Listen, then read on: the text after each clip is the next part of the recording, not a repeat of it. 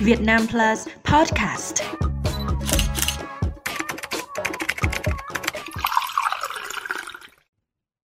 Chào mừng quý vị đến với bản tin 60 giây của Vietnam Plus News.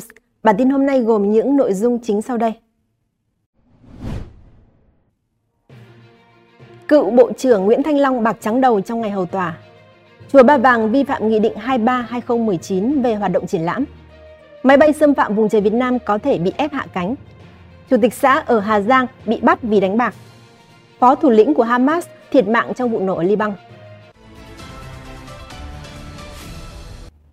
Sáng ngày 3 tháng 1, Tòa án Nhân dân thành phố Hà Nội đã mở phiên tòa xét xử vụ án liên quan đến công ty Việt Á, Bộ Y tế, Bộ Khoa học Công nghệ và một số địa phương.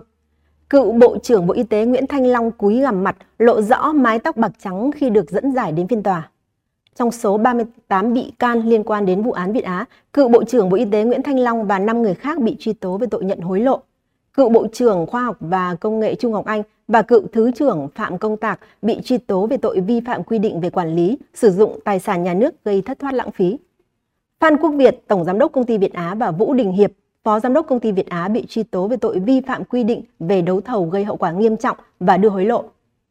Trong số các bị can bị truy tố về tội nhận hối lộ, ông Nguyễn Thanh Long là người nhận nhiều nhất khi đã đút túi 2,25 triệu USD, tương đương hơn 51 tỷ đồng.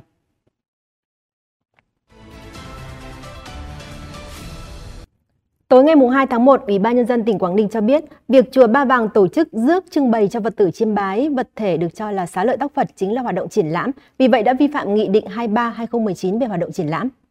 Hoạt động này cũng chưa đúng quy định về chủ thể cũng như thời gian đăng ký theo luật tín ngưỡng tôn giáo và Nghị định 162-2017. Ban tôn giáo tỉnh đang phối hợp với Ủy ban Nhân dân thành phố Uông Bí làm rõ, củng cố hồ sơ để báo cáo cơ quan có thẩm quyền xử lý vi phạm trên. Ủy ban Nhân dân tỉnh Quảng Ninh yêu cầu Chùa Ba Vàng không biên soạn, sản xuất video, hình ảnh và tài liệu về vật thể được cho là xá lợi tóc Đức Phật, đồng thời yêu cầu nhà chùa gỡ bỏ toàn bộ thông tin liên quan trên các trang tin và mạng xã hội. Những nội dung được chia sẻ trong thời gian vừa qua đã gây dư luận phức tạp, làm ảnh hưởng đến an ninh trật tự và các hoạt động tôn giáo tín ngưỡng bình thường trên địa bàn. Dự thảo nghị định của chính phủ do Bộ Quốc phòng xây dựng đã quy định rõ các trường hợp máy bay xâm phạm vùng trời Việt Nam sẽ bị ép hạ cánh.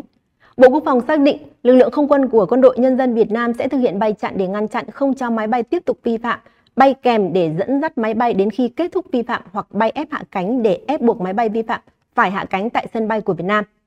Biện pháp bay chặn sẽ được áp dụng khi máy bay bay vào vùng trời Việt Nam mà chưa được cơ quan nhà nước có thẩm quyền cấp phép bay, bay vào khu vực cấm bay, khu vực hạn chế bay, không tuân thủ quy tắc bay, vi phạm chế độ bay nhưng không chấp hành hướng dẫn của cơ quan điều hành bay.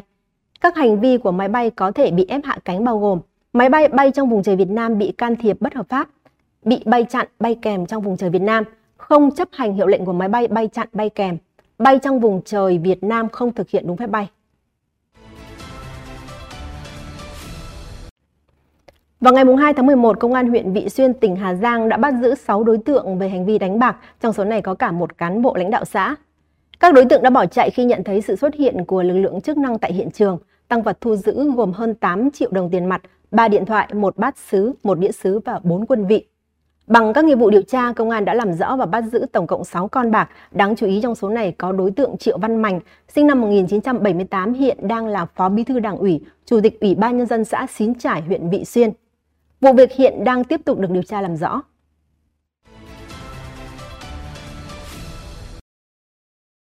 Một cuộc tấn công bằng máy bay không người lái đã nhắm vào thủ đô Beirut của Liban và khiến 7 người thiệt mạng. Trong số các nạn nhân bị sát hại bởi vụ nổ có ông Arauri 57 tuổi, là lãnh đạo chính trị cấp cao Hamas. Israel từ lâu đã cáo buộc ông Arauri đứng đằng sau các cuộc tấn công nhằm vào công dân nước này.